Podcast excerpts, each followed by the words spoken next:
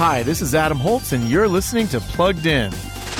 We were never given a chance to be anything more than criminals. But these are the cards we've been dealt, so we might as well play them. The new animated movie The Bad Guys, now in theaters, asks Can villains who've always been bad learn to be good?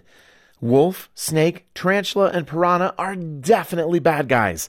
Hacking computers, robbing banks, it's all in a day's work until they get caught. And if they want to see the light of day again, they'll have to change their ways. The Bad Guys majors in slapstick shenanigans and toilet humor. It also asks which is stronger, nature or nurture? This animated romp suggests that even stereotypical villains can learn to make positive decisions. So we're giving the bad guys a 4 out of 5 for family friendliness. Read the full review at pluggedin.com slash radio. I'm Adam Holz for Focus on the Family's Plugged In Movie Review.